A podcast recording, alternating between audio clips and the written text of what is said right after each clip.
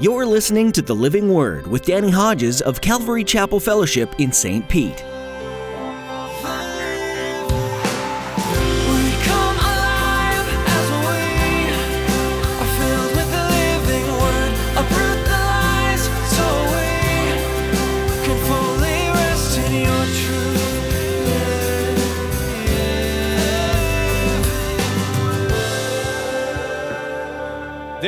I endure everything for the sake of the elect, that they too may obtain the salvation that is in Christ Jesus with eternal glory. The elect is just a term that means people who are going to be saved through faith in Jesus Christ. Let me give you one more verse. Say this one with me. For it has been granted to you on behalf of Christ not only to believe on him, but also to suffer for him. Isn't that a warm, fuzzy verse to memorize? The gospel message is hands down the most liberating message that anyone could ever possibly hear and choose to receive. However, we as believers can sometimes forget that the gospel message also includes the reality that we'll suffer on behalf of Christ. In today's message, Pastor Danny discusses what it means to bring glory to Christ and how it sometimes involves suffering. In his study, you'll be encouraged to take heart in knowing that when you're suffering for your walk, you have the opportunity to glorify God. Now, here's Pastor Danny in the book of Daniel, chapter 3, with today's edition of the Living Word.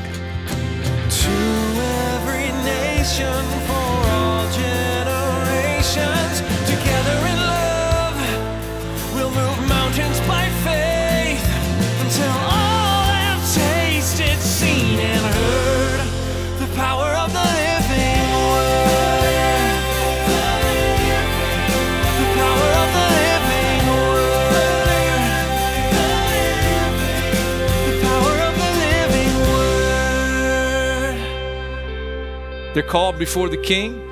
I hear that you didn't bow before the image. Yes, that's true, O king. Well, you don't bow, you're going to burn. We want you to know, O king, our God is able to save us, but if he does not. And I don't know who was the spokesman for the three, but the other two probably thinking, if he does not. What do you mean, if he does not? if he does not, we will not bow, we will burn. We're willing to burn. Nebuchadnezzar gets so enraged, he makes the fire 10 times hotter than normal. The guys that throw Shadrach, Meshach, and Abednego in the fire get burned up themselves. They die. That's how hot the fire is. But you know the story, right?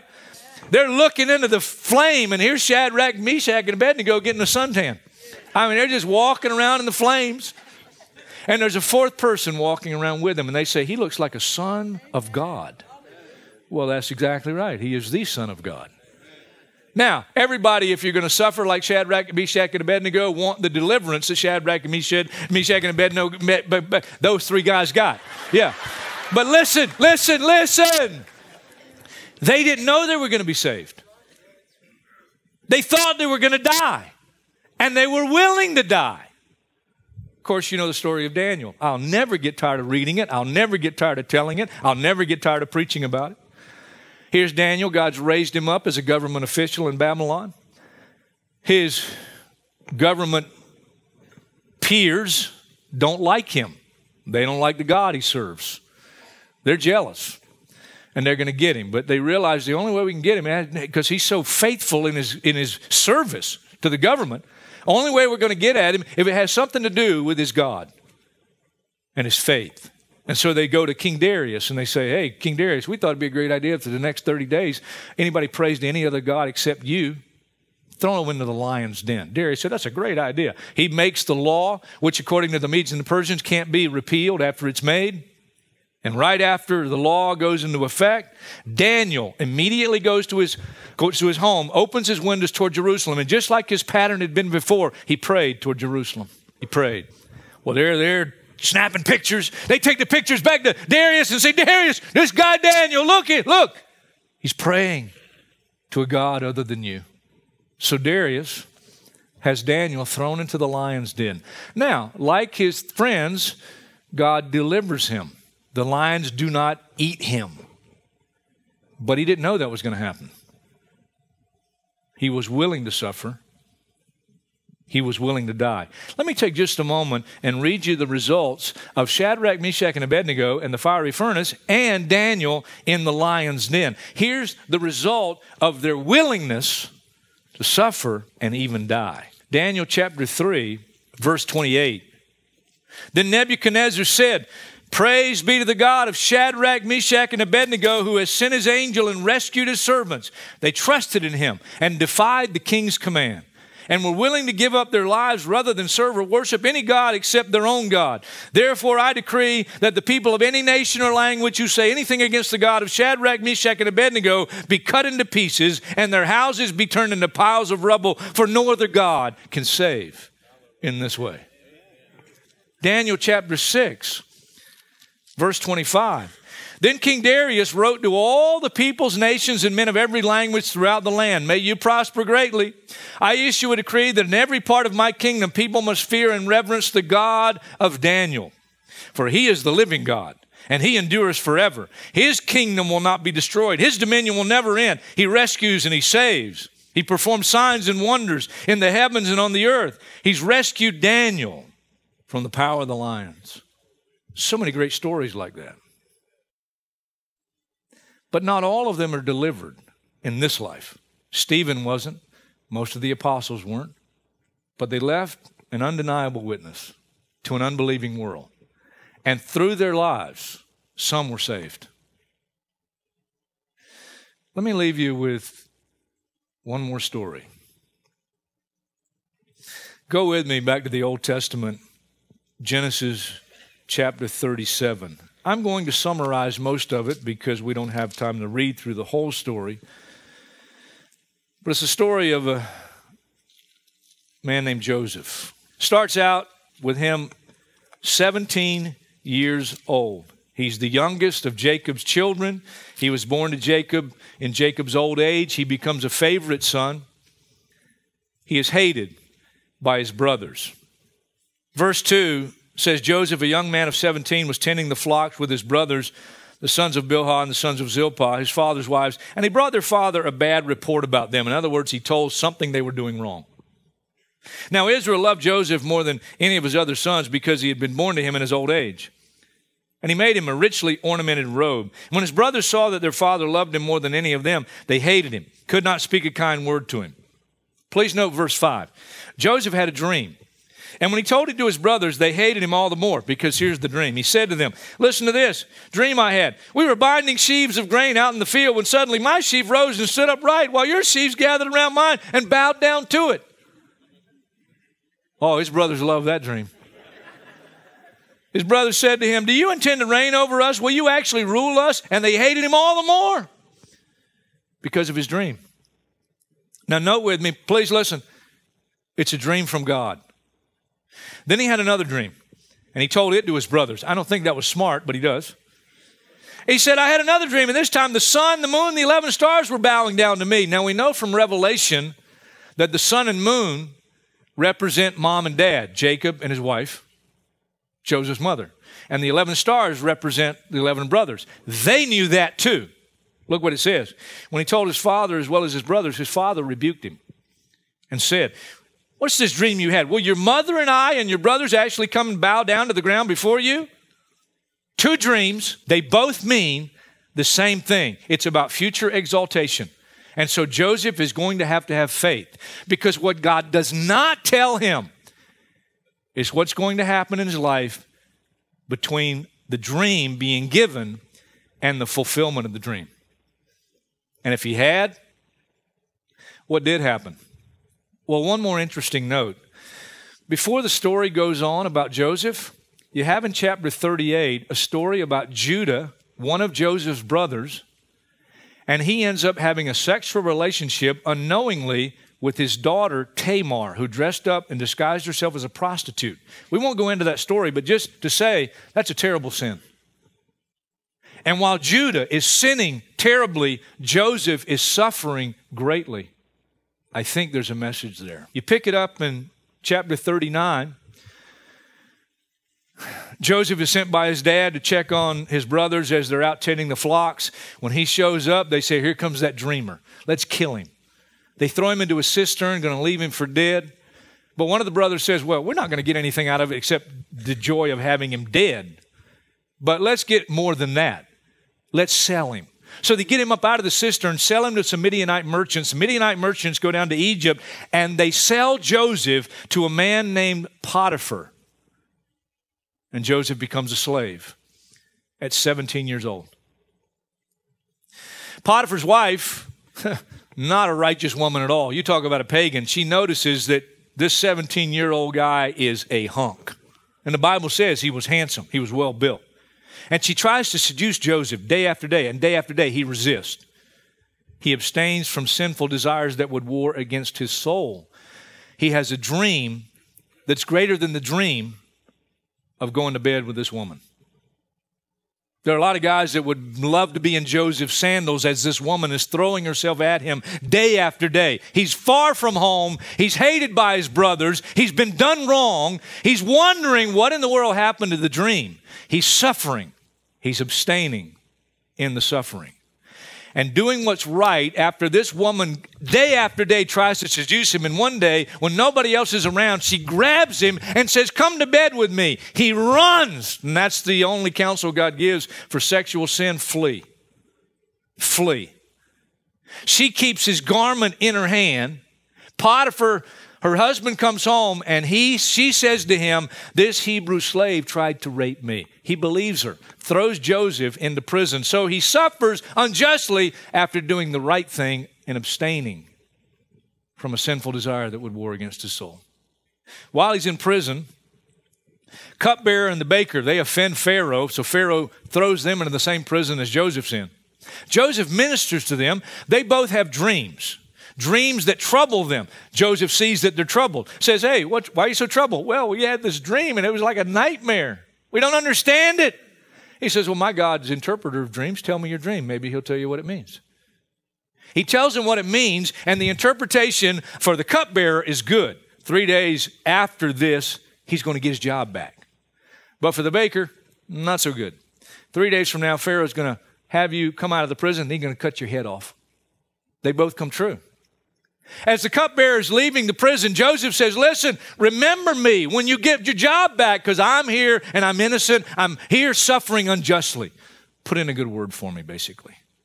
But the cupbearer, when he gets out, he forgets about Joseph. Two more years go by, and Joseph is rotten in this stinking prison, and he's suffering unjustly. Then you get to chapter 41, and Pharaoh has a dream. He has two dreams and they both mean the same thing, but he doesn't know it. The first dream, he says, I'm standing by the Nile, and out of the river come these seven cows, sleek and fat, and they grazed among the reeds. After them, seven other cows, ugly and gaunt, came up, out of the Nile, stood beside those on the riverbank. And the cows that were ugly and gaunt ate up the seven sleek, fat cows. Pharaoh goes back to sleep. He has another dream. Second dream, verse 5 seven heads of grain, healthy and good, were growing on a single stalk. After them, seven other heads of grain sprouted, thin and scorched by the east wind. The thin heads of grain swallowed up the seven healthy full heads. And then Pharaoh woke up. Two dreams. He's troubled. He calls his magicians, his sorcerers, his enchanters. He says, I had these dreams. Tell me what they mean. They say, We don't know what they mean. And the cupbearer's hearing all this. And finally, he says, Hey, I'm reminded of my shortcomings. There was a guy in prison named Joseph, and me and the baker had these dreams, and he interpreted the dreams, and they both came true. Pharaoh says, Send for him. Joseph stands before Pharaoh and he says, Pharaoh says, I hear you can interpret dreams. Joseph says, I can't interpret dreams, but I serve a God who knows dreams. Tell me your dream. He tells him both of the dreams. Please note chapter 41, verse 32. Let me read it. The reason the dream was given to Pharaoh in two forms is that the matter has been firmly decided by God, and God will do it soon. Joseph knew that. Joseph had two dreams, they both meant the same thing.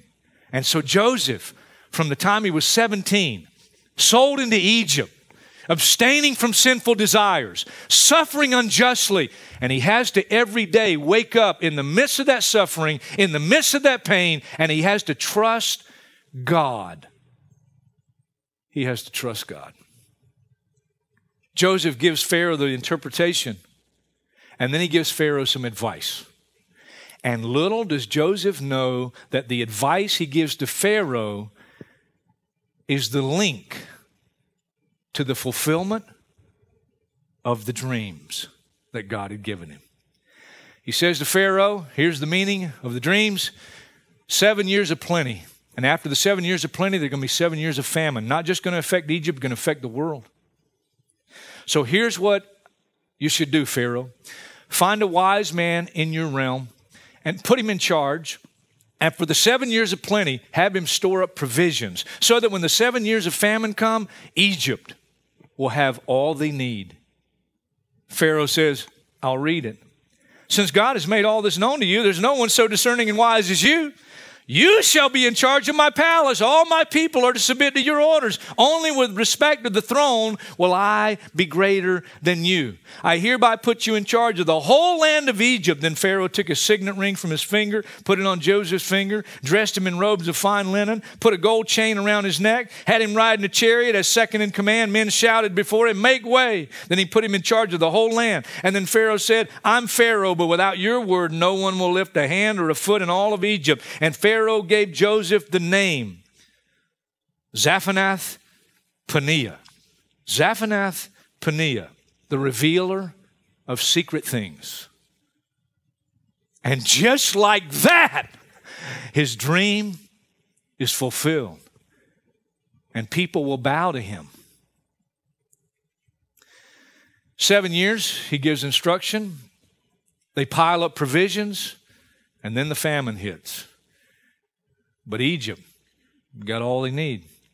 The famine hits in Israel, and Jacob tells his sons, Go to Egypt to buy grain. They got grain there. Joseph's brothers come to Egypt. They stand before him. He recognizes them, they don't recognize him. Why? He dresses like an Egyptian, he talks like an Egyptian, he walks like an Egyptian. Every time I mention it, I'm going to get a response. Doesn't matter how many times I teach it. They don't recognize him, he recognizes them. And to summarize the story, he deals with them in a way that it brings such conviction to them that in chapter 42, verse 21, they said to one another, his brothers, Surely we're being punished because of our brother. We saw how distressed he was when he pleaded with us for his life, but we, he would not, we would not listen. That's why this distress has come upon us. And they're talking about this and they don't realize because Joseph is using an interpreter, an Egyptian interpreter, he can understand everything they're saying. And the short summary is they believe that what's happening to them is a result of what they did to Joseph years before, and it was 13 years ago. Finally, Joseph can stand it no longer. And you read in chapter 45, then Joseph could no longer control himself before all his attendants, and he cried out, Have everyone leave my presence. So there was no one with Joseph when he made himself known to his brothers. He wept so loudly that the Egyptians heard him, and Pharaoh's household heard about it. Joseph said to his brothers, I'm Joseph. Is my father still living? But his brothers were not able to answer him because they were terrified at his presence. Why are they terrified? Because they realize this is Joseph. And what we did to him, he's about to get his revenge. They think Joseph is going to retaliate. Boy, are they in for a surprise. And then Joseph said to his brothers, Come close to me. And when they had done so, he said, I'm your brother Joseph, the one you sold into Egypt. And now don't be distressed and don't be angry with yourselves for selling me here, because it was to save lives that God sent me ahead of you. For two years now, there's been famine in the land, and for the next five years, there will not be plowing or reaping. But God sent me ahead of you to preserve you for you a remnant on earth and to save your lives by a great deliverance. So then, it was not you who sent me here but God. What a perspective. Joseph suffered for righteousness' sake. Joseph suffered for the sake of redemption. Say this with me. Come on. You ready? Remember Jesus Christ, raised from the dead, descended from David. This is my gospel for which I am suffering, even to the point of being chained like a criminal. But God's word is not changed. Therefore, I endure everything for the sake of the elect, that they too may obtain the salvation that is in Christ Jesus with eternal glory. The elect is just a term that means people who are going to be saved through faith in Jesus Christ. Let me give you one more verse. Say this one with me. For it has been granted to you on behalf of Christ not only to believe on him, but also to suffer for him. Isn't that a warm, fuzzy verse to memorize? A Rabbi Harold Kushner wrote a remarkably wide selling book a few years ago, and it's titled When Bad Things Happen to Good People. Sold more than a half million copies before going to paperback and was on the New York Times bestseller list for a whole year. The whole point of his book is to say God is all loving, but not all powerful that God is good, but not sovereign. So when bad things happen to good people, it's because events are out of God's control. Kushner advises his readers to learn to love God and forgive Him despite His limitations. Unbelievable. Hosting a party in his backyard, a millionaire announces to the crowd that he will give anything he owns to the person who swims the length of his pool. There's just one catch the pool is filled with sharks. Splash! All of a sudden, guy's in the pool. He begins swimming furiously. Fins are breaking the water, jaws are snapping. When it looks like he's going to be fish food, the guy climbs out the other end of the pool. Millionaire comes over to him, says, I'm a man of my word. You're the bravest man I've ever met. What is it you want? The guy says, Well, let's start with the name of the jerk that pushed me in.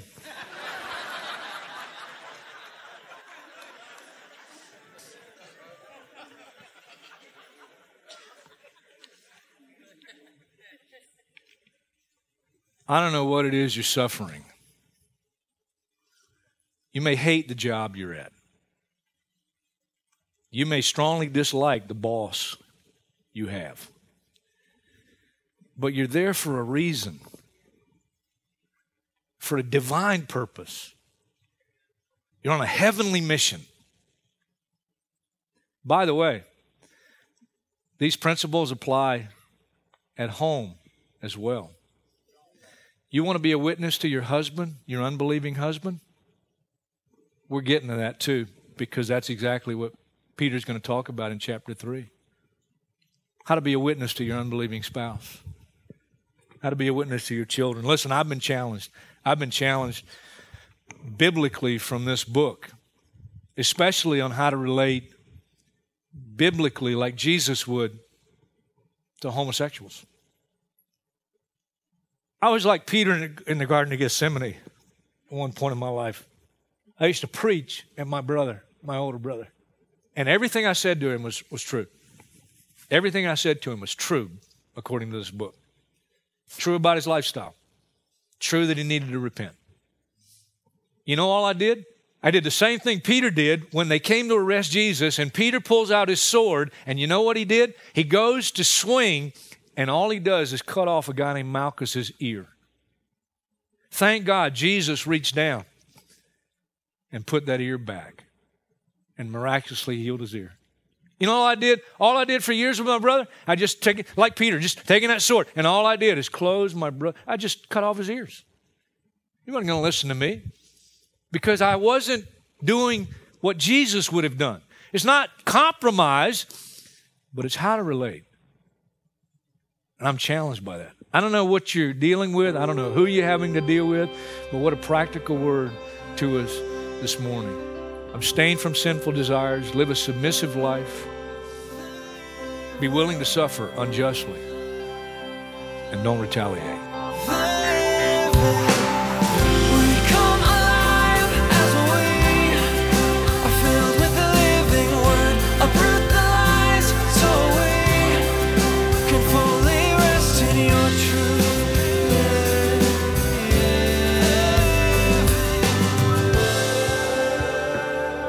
Thanks for joining us for today's edition of The Living Word with Pastor Danny Hodges. You're welcome to listen to additional teachings from Pastor Danny by visiting our website, ccfstpete.church. Just look under the Resources tab and click on Teachings. We also encourage you to subscribe to our YouTube channel to stay up to date on the latest messages and videos from Calvary Chapel Fellowship, the church behind this ministry. If you're ever in or near the St. Petersburg area, we would love to meet you in person.